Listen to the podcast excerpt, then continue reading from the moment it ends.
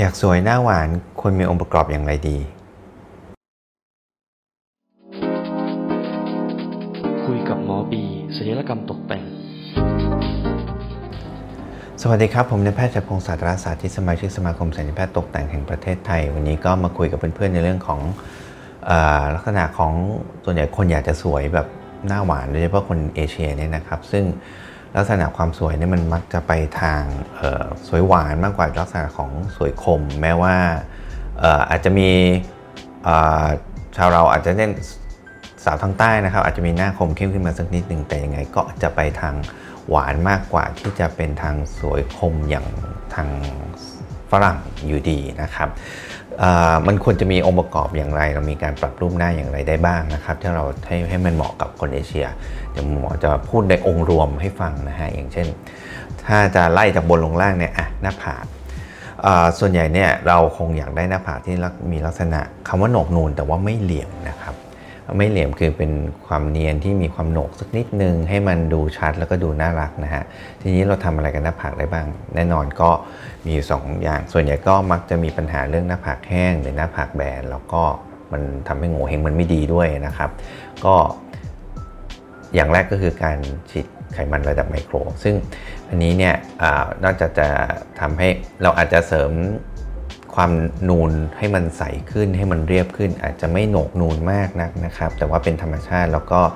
แก้เรื่องของพวกออรอยเหี่ยวย่นไปได้ด้วยในตัวนะฮะเพราะว่าสเต็มเซลล์ในในไขมันก็จะออกมาทำงานกับผิวได้ด้วยนะครับ ก็จะมีความสวยตึงแล้วก็ในแบบที่เป็นธรรมชาติ แล้วก็ไม่มีสิ่งแปลกปลอมในร่างกายเพราะใช้ไขมันตัวเองนะครับแต่ว่าต้องเป็นการฉีดไขมันระดับไมโครอย่างที่คุณหมอเคยพูดกัน อีกอันหนึ่งที่มีการทำก็คืออาการจะการเสริมหน้าผากด้วยการแผ่นซิลิโคนหรือว่าวัสดุเทียมหรือ implant นะฮะซึ่งอันนี้อาจจะต้องมีการผ่าตัดแล้วก็ใส่ซิลิโคนแผ่นที่เป็นรูปร่างเฉพาะไว้ใน ชั้นเยื่อหุ้มกระดูกนะครับเหนือกระดูกของเราเอง แต่ว่าถ้าทำวิธีนี้คุณหมอก็จะแนะนำว่าน่าจะทำเป็นลักษณะของซิลิโคนที่เป็น customize หรือว่า tailor-made เหมาะสำหรับเราเหมือนกับการตัดเสื้อนั่นเองนะฮะซึ่งอาจจะต้องมีการทำ CT 3D ก่อนนะครับเพื่อโซนจะส่งไฟล์ส่งอะไรไปให้บริษัทที่ผลิตเนี่ยแล้วมันก็จะค่อนข้างที่จะพอดีทำให้การผ่าตัดเนี่ยมันเลาะได้พอดีแล้วก็ไม่ไม่ต้องเกิดความบวมช้ำหรือว่าลักษณะการผิดรูปแล้วกำหนด มันกำหนดสามารถกำหนดจุดที่สามารถให้นูนได้ในระดับอย่างเช่น อาจจะเป็นตรงกลางหรือว่าขึ้นมาตรงแถวเหนือโหนกคิ้วนิดนึง อันนี้สามารถกำหนดได้นะครับ ซึ่งมันจะเหมาะสมกับรูปหน้าของแต่ละคนมากกว่านะครับ แผลก็จะอยู่ในผมซึ่งไม่ค่อยเห็นเท่าไหร่นะฮะหายแล้วก็ไม่เห็นนะครับโดยโดยส่วนใหญ่แล้วก็มีแผลเดียว แต่ว่าอาจจะต้องดมยาสลบนะครับไล่ลงมาแน่นอนจมูก และสันจมูกนะครับ อันนี้คือโดยรวมเนี่ยพูดโดยข้อมูลคนจะมีเยอะๆแล้วในการเสริมจมูก หรือว่าการปรับรูปด้านจมูกทั้งแบบเปิดและแบบปิดนะครับ ก็ทำได้แต่ว่าหลักๆ ในการพิจารณาเนี่ยมักจะลักษณะทรงมักจะเป็นลักษณะของ slope นิดหน่อยนะครับ โดยเฉพาะไล่มาจากหน้าผากไม่ให้มันโด่งเด่นนูนเกินหน้าผากนะฮะแล้วมีการ slope มาสักนิดหนึ่งไม่ค่อยจะตรงหรือคมแบบในเชิงฝรั่ง ซึ่ง ในคนที่มีหน้าคมหน่อยก็อาจจะอาจจะทำให้มีสันมากขึ้นนิดนึงนะครับ แต่ว่าส่วนใหญ่จะเป็นลักษณะของสโลปแล้วก็ปลายพุ่งหน่อย แต่ก็ไม่พุ่งจนเกินไปนะฮะไม่ไม่ไม่แหลมจนแบบผิดธรรมชาตินะครับ อันนั้นมันจะเป็นจุด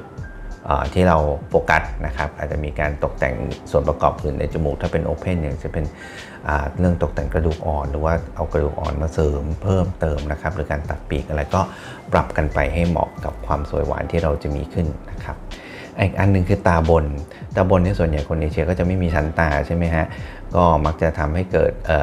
ตาสองชั้นเกิดขึ้น แต่ว่าไลนิ่งนี่ก็จะเป็นไลนิ่งธรรมชาติ แล้วก็ไม่โตมากจนเกินไป จนมาหลอกตา มันก็จะดูตาตาดาเบิกไป ไม่ใช่ว่าได้ชั้นโตก็ไปกรีดโต แล้วมันจะมีเส้นธรรมชาติอยู่อย่างที่คุณหมอเคยบอก อาจจะเป็นการเย็บ 3 จุด หรือการกรีดยาวก็แล้วแต่นะครับ ขึ้นกับโจทย์ แต่ว่าจะต้องเป็นเส้นธรรมชาติ แล้วก็เปิดไล่จากหัวตาไปหางตานะครับ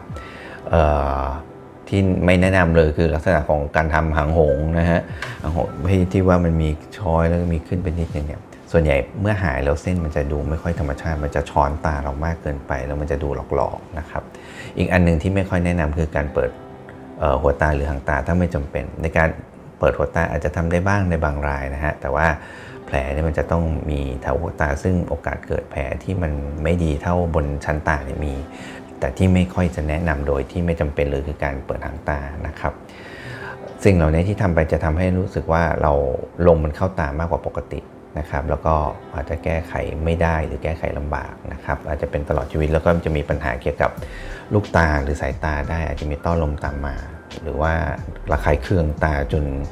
มีตาเสบอยู่บ่อยๆนะครับ โดยเฉพาะคนที่ใส่คอนแทคเลนส์นะครับ อันนี้ถ้าไม่จำเป็นหมอจริง ๆ โดยส่วนตัวไม่แนะนำนะครับ อะมาถึงตาล่างตาล่างทำอะไรได้บ้าง ปัญหาของตาล่างแน่นอนส่วนใหญ่ก็ ถ้าไม่มีปูดก็ก็ก็ยุบเกินไปนะฮะมันก็จะมีอยู่ 2 อย่างที่มีถุงไขมันใต้ตา ซึ่ง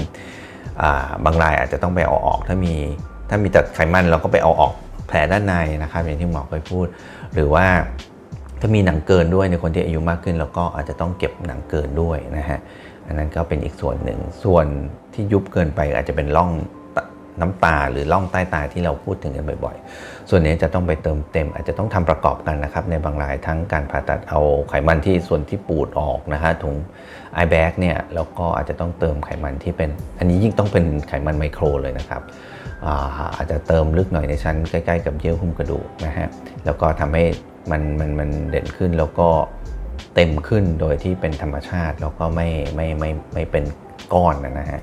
อันนี้สำคัญ นะครับต้องฉีดให้ละเอียดเลย แล้วก็การเกลี่ยของไขมันต้องละเอียดนะครับ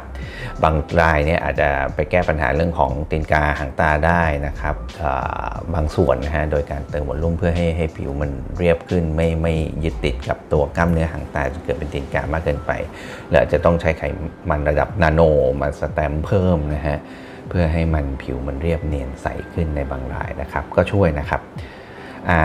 ไล่ลงมาอันที่สามเรื่องแก้ม ความคล้อยความมีร่องแก้ม การมีร่องน้ำหมากนะครับอันนี้เมื่อปัญหามันมาก็คือการหย่อนคล้อยก็มักจะทำให้ความหวานความสดใสของใบหน้าลดลง ซึ่งมันมามักจะทำให้ดูโรยดูเศร้านะครับ ก็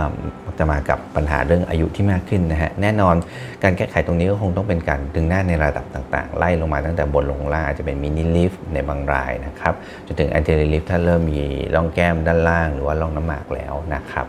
ที่คุณหมอเคยพูดในสคริปต์ดึงหน้าไปเปิดดูกันได้นะฮะ แล้วก็อย่างที่เคยบอกในช่วงที่คนส่วนใหญ่อายุ 30-40 ปลายๆเนี่ยเริ่มจะไม่สดใสสิ่งที่จะมาเปลี่ยนแปลงชัดเจนหรือการต้องการทำบวกกันเป็น perfect match นะครับระหว่างมินิเฟสแล้วก็การฉีดไมโครแฟตร่วมกันระหว่างใต้ตาล่องแก้มนะครับหรือรวมทั้งหน้าผากด้วยเป็น perfect match ไป ก็จะทำรีเฟ s ให้เราขึ้นมาได้เป็น 5 ปี 10 ปีเลยนะครับ ได้ผลชัดเจนค่อนข้างเยอะนะฮะ แล้วก็เป็นธรรมชาติโดยที่พอหายแล้วคนก็ไม่รู้ด้วยนะครับว่าเราไปทำอะไรมานะครับ ทีนี้ อมันมีปัญหาในอายุมากขึ้น ถ้ามันถึงตายคอเรื่องเหนียงแล้ว ก็อาจจะต้องทำฟูลเฟสลิมมีการดึงคอดึงเหนียงใต้คางด้วยหรือการเย็บกล้ามเนื้อใต้คางกระชับเข้าไปนะฮะก็ที่แน่ๆอย่าลืมนะครับว่าจะต้องออทำโดยแพทย์ผู้เชี่ยวชาญแล้วก็ในการวางในการดึงที่ดี แล้วก็ไม่หลอกตาไม่ไม่เกิดเป็นเออ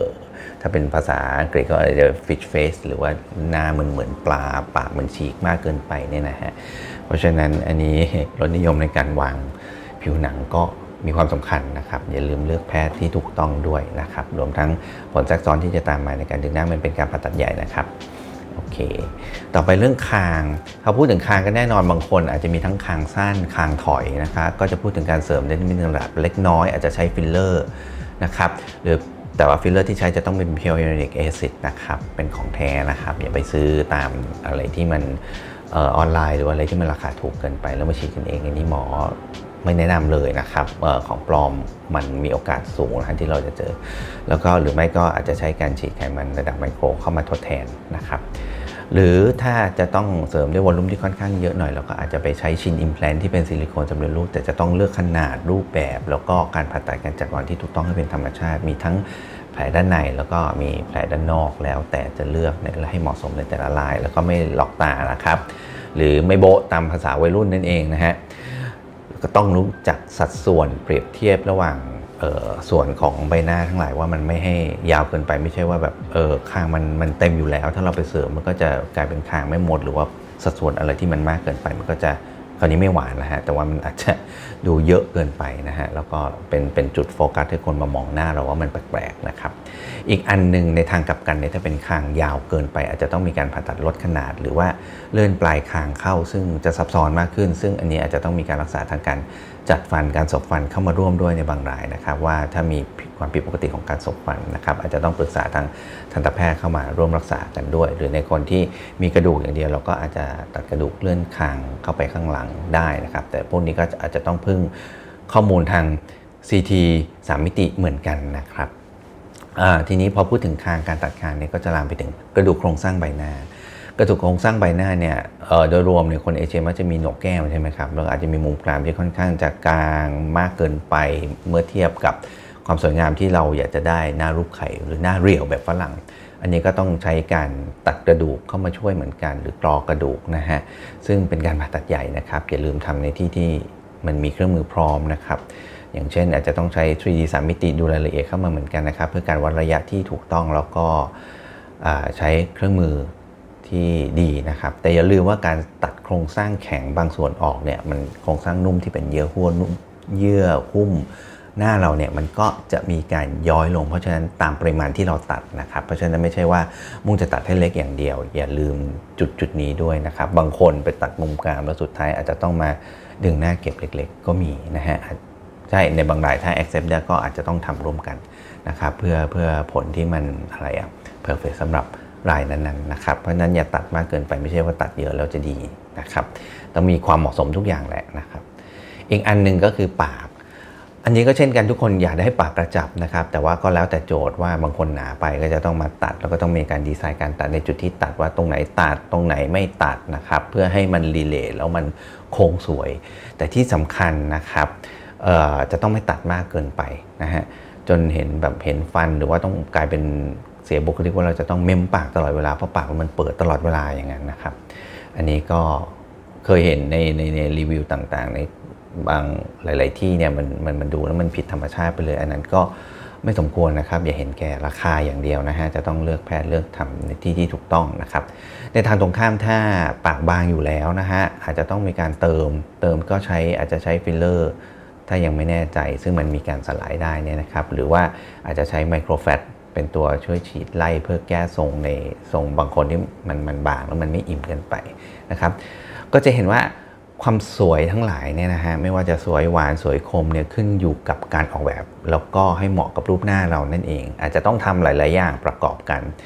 หน้าผากโหนกพอควรนะครับจมูกมีสันไล่ลงไป แล้วก็มีสโลปให้สวยด้วยนะครับ มีตาสองชั้นที่ไล่เส้นตา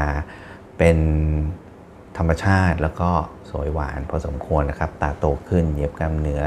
เรียงไขมันให้มันเหมาะสมนะฮะไม่แห้งเกินไป ตาล่างเองไม่มีถุงย้อย แล้วก็ไม่มีร่องน้ำตานะครับความความหย่อนคล้อยที่ไล่ลงมาก็ได้รับการแก้ไข อาจจะมีการดึงบางส่วนฉีดเติมเต็มด้วยไขมันระดับไมโครนาโน